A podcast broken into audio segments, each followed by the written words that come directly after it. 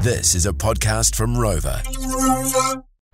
George FM Drive with Sin and Brooke. Here's another tidbit. All right, Becky B's in studio. G'day, how are we going?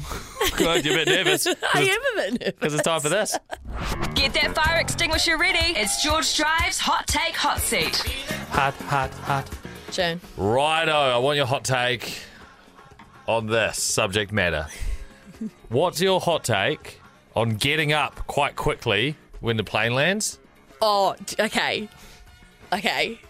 Honestly, I do that. I do that. Yeah. And I feel like a bit of a loser every time.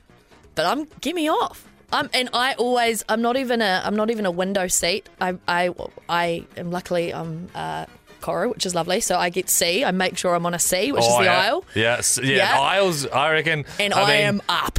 I am, and look, like, you know, I'm happy to be a part of the joke, but like, get me out. Yeah, yeah, So yeah. no hate, no hate.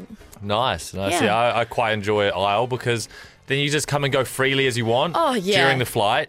Uh, and then at the end, yeah, I mean, I'm a very tall fellow. I like to stand up and get out of there quick. Yeah, I've been same. cramped up long enough. Yeah, yeah, absolutely. Well, there you go. But you'll draw the line at clapping when the plane Oh. lands Okay, that's another story that I've only done that once, and um, within Italy. we were, we were. It was actually the unfortunate day of me trying to fly into Flatboy Slim Queenstown, and the plane tried to land four times, and Oh. it didn't land, and we had to turn around and go. We were in Invercargill at one point. We had to turn around and go back to Christchurch, and then the whole plane cheered when we landed, um, and I was really sad, but that's Just all right. Had to get off. Had I to just get had off. to, yeah.